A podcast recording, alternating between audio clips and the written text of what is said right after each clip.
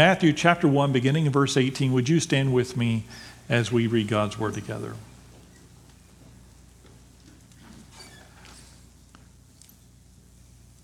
This is how the birth of Jesus Christ came about. His mother, Mary, was pledged to be married to Joseph. But before they came together, she was found to be with child through the Holy Spirit. Because Joseph, her husband, was a righteous man and did not want to expose her to public disgrace, he had in mind to divorce her quietly.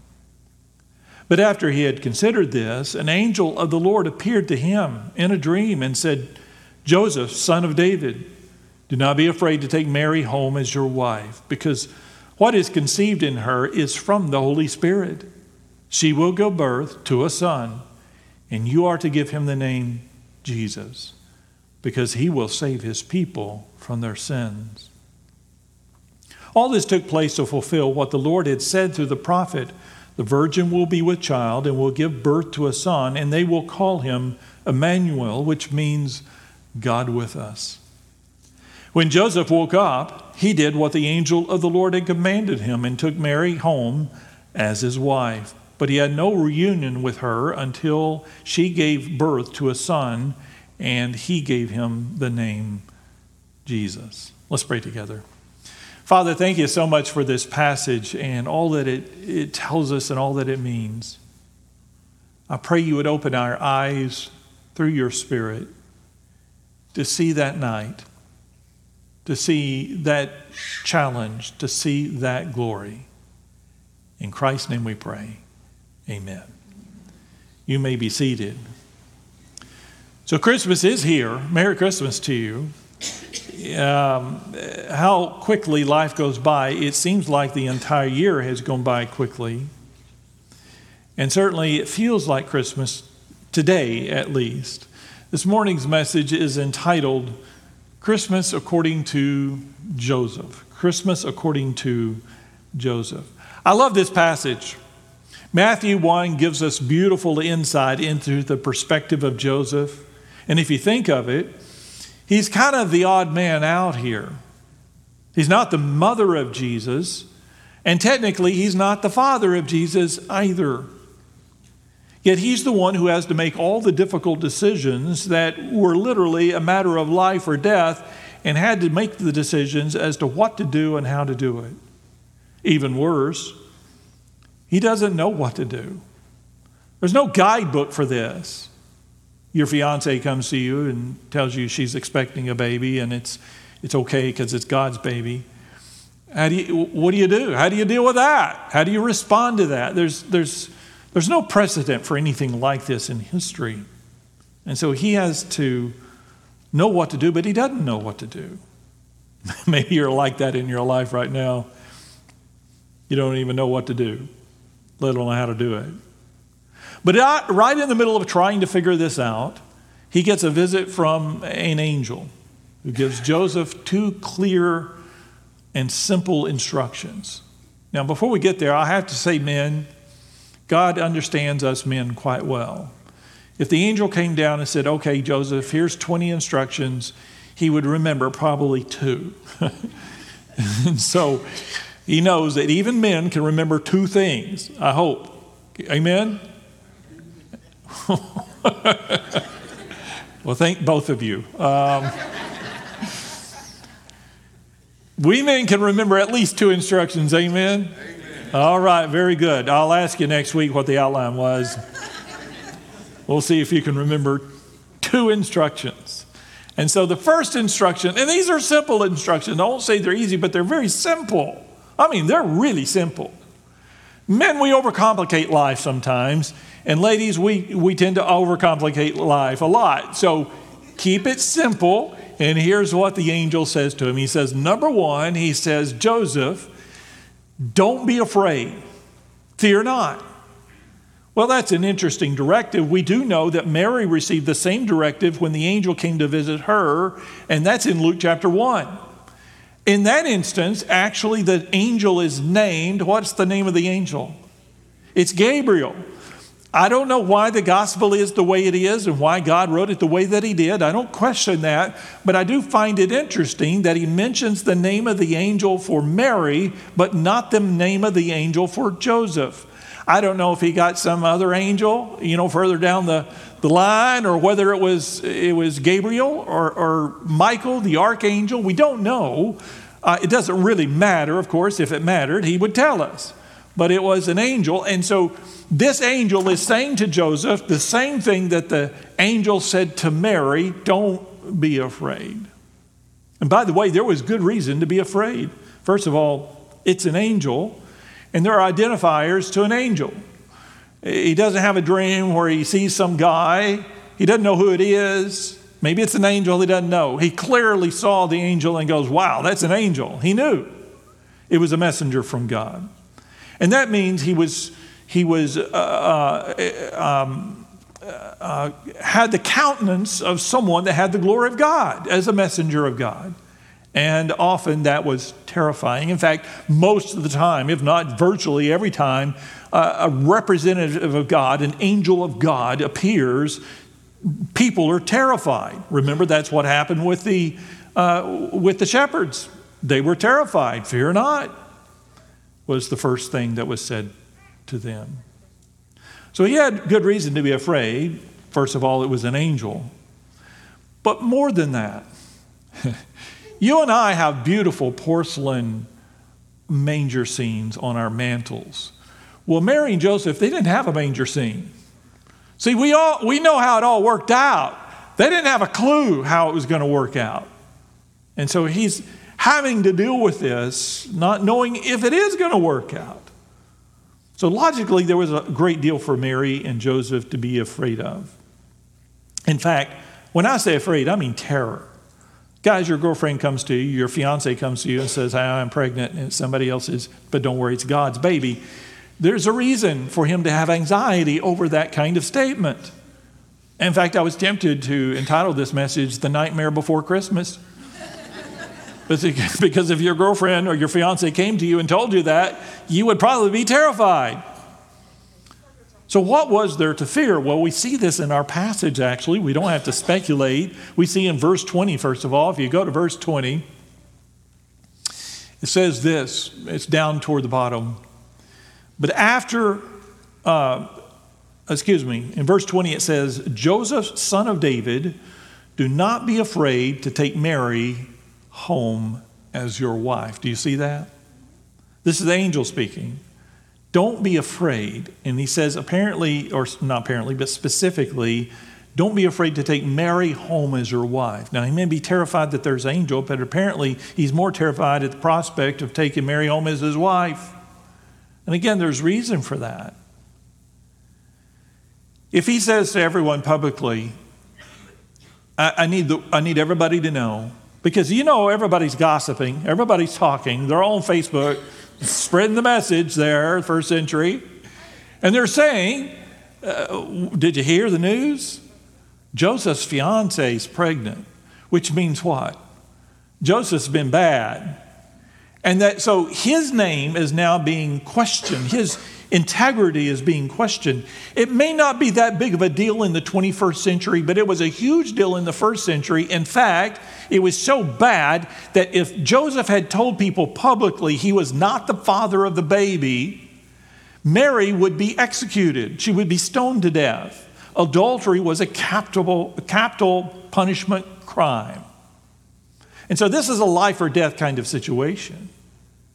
If he takes her home to be his wife, nobody's going to believe that she's an adulterer. What, what he's really doing is he's going to let the gossipers gossip, but he's going to take responsibility for that baby as though he actually were the father, but he knows he's not. And so he's going to bite the bullet here. He's going to take the fall if he takes her home as his wife. So, what do you do? Well, the angel tells him don't make a response or decision based on fear. Don't worry. This is what you do. Take her home as your wife. So she was pregnant with Joseph, but he was not the father. That was the first problem. And then, and I do like this, the angel says to Joseph, Don't be afraid to take her home as your wife, but then he explains to him why he shouldn't be afraid to do that. He says, Because what is conceived in her is from the Holy Spirit. Now, I don't know the timing of all of this, we don't know. We assume, because it's in the movie this way, that Mary finds out first that she's pregnant. She, she has the visit from the angel. The, angel says, You're going to you're going to have a, a, baby, and the, the Father is the Holy Spirit. It, will be conceived from the Holy Spirit. It's a divine conception.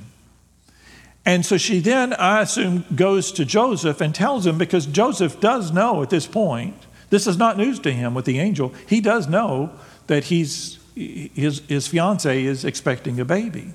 And so, no doubt, Mary told him, surely she told him, Look, honey, I, I, I got to tell you, I'm pregnant. How else would he know? Well, who's going to tell him that?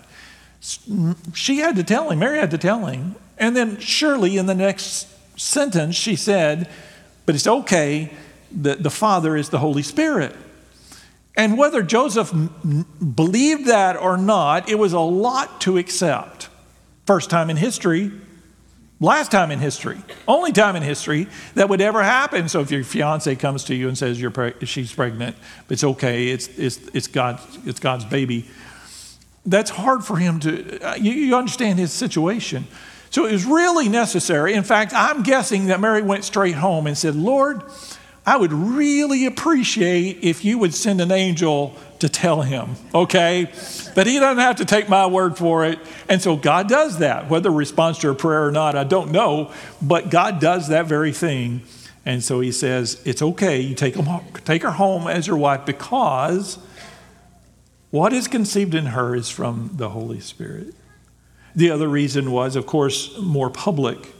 There was reason to be afraid because of the implications of what might happen. Uh, Joseph, it says, was a righteous man, so he didn't want to have her killed. He didn't, he didn't want to, to ruin her reputation or bring shame on her or her home. And so Joseph decided to do the, the kindest thing that he knew to do. He was going to divorce her quietly, is what the Bible says, what the passage says. Now, again, if you break up when you're engaged in the 21st century, nobody really cares. I mean, it's, it's maybe some gossip, but that's it. You're welcome to do that. You're able to do that. Only statistically, I understand one in three engagements actually end up in marriage. So two out of three don't make it to the wedding day. And so it's very common that engaged people get, broke, uh, get uh, break up. That was not common in the first century. In fact, they, con- they considered that betrothal so substantial that in order to break up, you had to legally get a divorce. So here, Joseph was going to be a divorced man having never been married. Isn't that an interesting dilemma? And so he's struggling with that, and there's reason to fear because there's going to be repercussions. Who's going to want him as a carpenter in his profession? Who's going to embrace him and his family, knowing that there's this, this issue that his wife had a baby and, or his fiance and all of this kind of public disgrace? What would his own parents think? What would people in his town think? Plus the fact that he's going to already be divorced. Let me ask you today are you afraid? That's rhetorical, don't answer, but are you afraid? I don't analyze it or think about it a lot, but there is a tremendous amount of anxiety and fear in my life. Are you afraid? You see the crime rates climbing, the political instability in our nation, the animosity, the uncertainty about the future, increasing inflation, and it doesn't seem like it's going to stop anytime soon sickness and politics combined, hate and injustice in our world. Mix that with our own personal challenges, our relationships, our finances, our health issues. Who knows what will happen in 2022? Are you afraid? You can torment yourself physically with fear, actually, to the point that you develop anxiety and stomach ulcers and high blood pressure, stomach problems of all kinds. Doctors will tell you that one of the significant causes of health issues in our nation is anxiety and fear related. Someone once said, Fear is to the body what sand is to machinery. It'll tear you up from the inside out. But I have good news. One of the most touching scenes to me in the entire Bible takes place between John and Jesus, but not with when he was with the 12 disciples. This was after the resurrection, but not just after the resurrection. It would be decades after the resurrection. Did you know that John was the, the last one to see the resurrected Jesus? And when I say resurrected Jesus, John actually sees Jesus in heaven in his full glory. It's quite an event, but something happens in this, this reunion between the two that I think is just beautiful. This is Revelation chapter 1 verse 17. Look there with me if you would. Revelation 1:17 says this. This is John speaking. When I saw him, I fell at his feet as though dead. Now what does that mean? He's terrified. You know, he's like the guy in the, the horror movie when the monster comes out and he turns around and sees the monster and he's so afraid he's literally petrified and he just stands there and takes it, gets killed. And so John sees Jesus and he is scared to death, which is fascinating because John had seen Jesus before and he hadn't been scared to death. But he's seen Jesus in all of his glory here. In fact, in the previous verses, it describes Jesus it talks about the hair color of Jesus. Do you remember the hair color of Jesus? This is Revelation, of course. It's apocalyptic, so it's symbolic, but it says that his hair was white and his face was white. He's wearing a sash. He's in all of his kingly glory. And John, seeing Jesus like that, is literally petrified, falls at the feet of Jesus as though dead. That's what though dead means. He's petrified. And so he sees this amazing thing. And then it says, When I saw him, this is John speaking, I fell at his feet as though dead. And then he placed his right hand on me and he said, What? Don't be afraid. I am the first and the last. I am the living one. I was dead, and behold, I am alive forever and ever. And I hold the keys of death and Hades. That is the keys of life and death, uh, the keys of judgment. So here's what happened that I find remarkable. You see this scene in heaven, this seemingly untouchable uh, Savior that is there. And the first thing that Jesus says is, John, don't be afraid. And the first thing that he does is, did you catch it?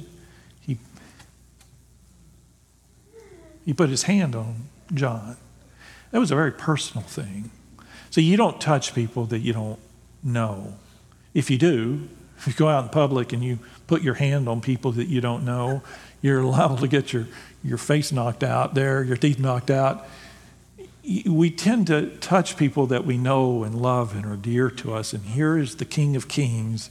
And the first thing he did is put his hand on John and says, John, it's okay. Don't, don't be afraid. I don't know what you're going through. But I know this God loves you. Whatever problems you're having, whatever challenges you're having, whatever anxiety you're having this Christmas in your own personal life, whether it be financial or relational or physical, you're going through all kinds of physical problems, I want you to know that God loves you and He places His hand on you and He says, Don't be afraid. I don't know how you feel about what's going on in our world, what a mess it is in our own nation, how torn apart we are, and how much hatred and bitterness there is. I want you to know that God is in control and He's putting His hand on you and He says, Don't be afraid. I'm here. When He says, I hold the keys of death and Hades, it means I'm in charge. That's really what it means. Jesus is saying to John, Don't be afraid, I got it under control. And it's the same in the 21st century. There is not one thing that this government or any government, this country or any co- country can do or ever will do that is apart from the hand of God. Don't be afraid. I hold the keys. Joseph was afraid of all the possible bad things that could happen to him or Mary, to their lives, or to their reputations. And God was saying to Joseph, Don't be concerned about any of that. I'm in control. I'll take care of it. Just do what I ask you. And for you and me and all of our problems and concerns, God says the same thing. Don't be concerned about any of that. He's in control. He'll take care of it. Just do what he asks. That's pretty simple, isn't it? Even a man can get that. Romans chapter 8, verse 15 says it this way For you did not receive a spirit that makes you a slave again to, here's the word, not to sin, to fear, that makes you a slave again to fear, but you received the spirit of what? Of sonship. This is, this is God saying, you're my child. You're, you're one of my own. The, the person that would put my hand on and comfort you and say, Don't worry, don't be afraid. The second instruction the angel gave Joseph was even more simple. I like it. Don't be afraid, number one. And number two, he simply says to Joseph, simple instruction name him Jesus. Matthew 121. In our passage for today, it says, She will give birth to a son, and you are to give him the name Jesus, because he will save his people from their sins. Now, we also know from this passage he has another name, more than one, but in this passage, another name, and his name is Emmanuel. That was the prophecy, which means God with us. And certainly that is true. That was what John learned to understand that God is with us through Christ. But here he says, I want you, Joseph, I want you to name him uh, Jesus. Interestingly, it was exactly the same mandate that the angel gave Mary as well. They both understood the instructions very clearly. Going to have a baby, you're going to call him Jesus. And so that was his name. Jesus means what? No, that, that's Emmanuel means God with us but that's close. It, God saves. It means the Lord saves. Literally, from the Hebrew, it means the Lord saves. Why would you name Jesus the Lord? Uh, uh, why would you name him Jesus? Why would you name the Son of God the Lord saves? Why name him that? You need to understand that Jesus didn't come here to heal, although he did many times. Jesus did not come here to confront the religious leaders about false doctrine that they were teaching although he did that multiple times. Jesus did not come here to be a teacher to the multitudes or to be a teacher to the disciples, although he spent years doing that very thing. Jesus did not come here to merely be a perfect example for you and I to follow so that we see perfection and we can model our character and our lives after that, although Jesus certainly was our model. But he didn't come here for those things. He came here to save you and me from our sins. That's why we celebrate Christmas. Not because it's a cute story about a baby. And if you want to make it even cuter, throw in a drummer boy. the purpose of Christmas is Jesus Christ saves. if it weren't for that, I don't think anybody would even remember this story. It wouldn't be memorable. Jesus Christ came to save us from our sins. He came to save us from death, from judgment, from condemnation, from other people in the community, uh, or condemnation from other people in the world. Jesus came here to save us from ourselves or uh, and from our sins.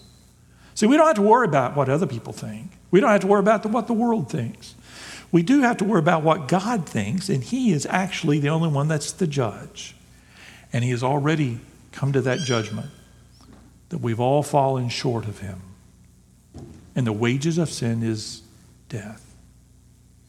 God loves you. I told you that a while ago. he doesn't want you to die in your sins. Spiritually, He doesn't want any of us to die in our sins, so He sent Christ to be born in a manger, live a perfect life, to on a cross for you and me in our place as atonement for our sins. That's why He was born, to pay the price for our sins. Sometimes I think we forget that at Christmas. I don't hear that a lot at Christmas, honestly. Did you know that in 1964, which is a very important year, I was born that year. That's probably not why it's important, though. That's the year of my birth, 1964. Uh, something far more important happened in 64. In 1964, a new claymation um, show came out called Rudolph the Red-Nosed Reindeer. Remember that? Oh, yeah. I love that. Island of Misfit Toys. I relate to that. You know, the Abominable Snow Monster, you know, that terrified me as a little boy. That was that claymation, that was high tech at the time. And I remember that.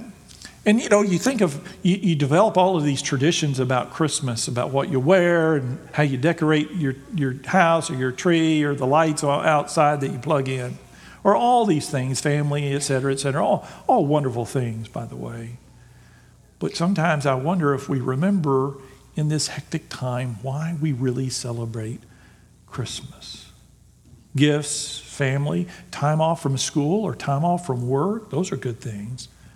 But far beyond any of that, Christmas is here because it offers us salvation for our souls. Watch this brief clip.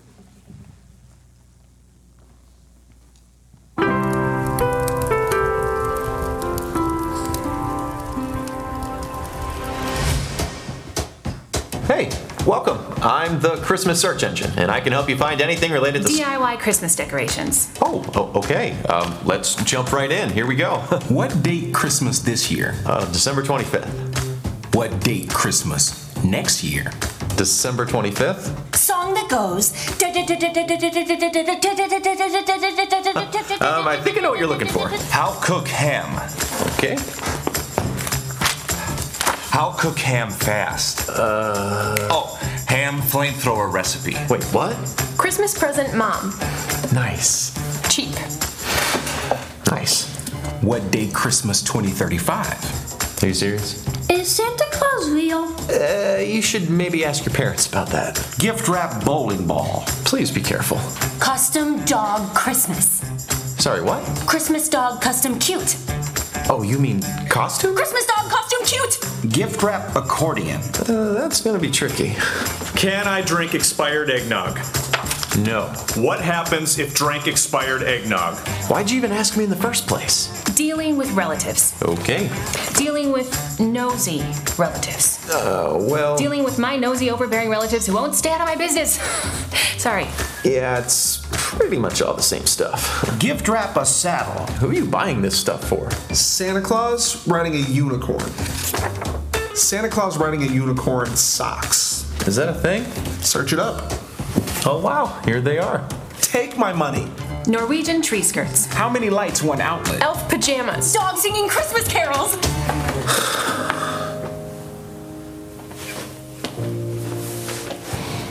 oh. Hello. What is Christmas really about? I've got just the thing.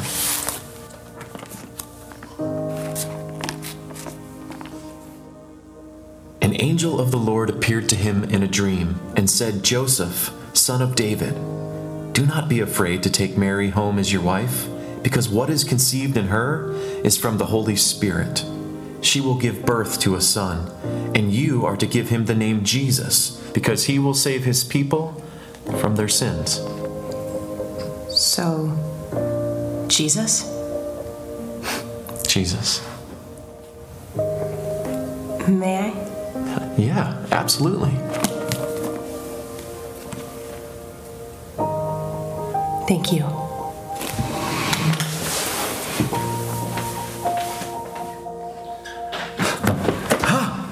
How fix burnt ham? Okay, You know what? Forget it. Pizza delivery Christmas Eve. no problem. Amen. Would you pray with me? Father, we thank you for this time of year. It is a blessing to us, it is a joy. We get to see family that we don't often get to see. We get to spend extra time together away from work or school. We get to decorate and exchange gifts. All good things. Thank you for those. Father, we know that none of that has any purpose or meaning at all apart from Christ. And the fact that his name is Jesus because he saves us from our sins. That means our relationship with you is restored to what it ought to be because there's no sin between you and I or you and us. It means that we have hope. We have a hope for a life that means something. And we're not just loitering through this world only to die uh, after living a meaningless life, die a meaningless death. That there is purpose. That means we can go through this life with joy because we know what that purpose is. It's in Jesus Christ. Our purpose is to love you back with all of our mind, all of our heart, all of our soul, and all of our strength, and to love others as ourselves. It's only through Christ that we can do this. It offers us hope not only for this life, but for the life to come. After we die from this world, you promise us through Christ that our names will be written in the Lamb's book of life, in His book of life, because He holds the keys. And that once our name is put in there, by your mercy and your grace, that we gain entrance into heaven because of that mercy. And we will be with you forever. And the day will come. If we are in Christ, the day will come we will have the same experience John had. We will fall at the feet of our Savior and we'll feel his hand on our shoulder. Oh, how long for that day. As you're praying, no one's looking around. Can I challenge you to remember why we celebrate Christmas? If you are here and you've never given your life to Christ, I want to challenge you to do that today. It's perfect time to do it. The Bible tells us that we have to surrender to Him. It's a confession that He is the Lord of our life. That means He calls the shots from now on. You're going to follow the path He has for you. It's not complicated, just as it was not complicated for Joseph. The Bible says that after the angel uh, appeared to him, that Joseph obeyed. He took Mary as his wife. He named the baby Jesus. The instructions were clear, and he did what he was asked to do. And so your instructions from God are the same. They're found in Romans 10 9 that says, If you confess with your mouth that Jesus is Lord, and you believe in your heart God raised him from the dead, you will be saved. Jesus wants to save you today. He wants to give your life purpose and meaning. He wants to wipe the fear that is in your heart, the anxiety in your life. He can remove that if you let Him. I challenge you to just come down and say, Pastor, I want to, I want to give my life to Jesus. Some of you just want to come in, might want to come and kneel and pray and say, Thank you, God, for Jesus, because He has saved me. Maybe God is calling you or your family to join with this fellowship. Just come down and say, Pastor, we'd like to join. If God is leading in your heart right now, this invitation is for you. If you would stand, as everyone stands, as you continue to bow and continue to pray, right now, you come.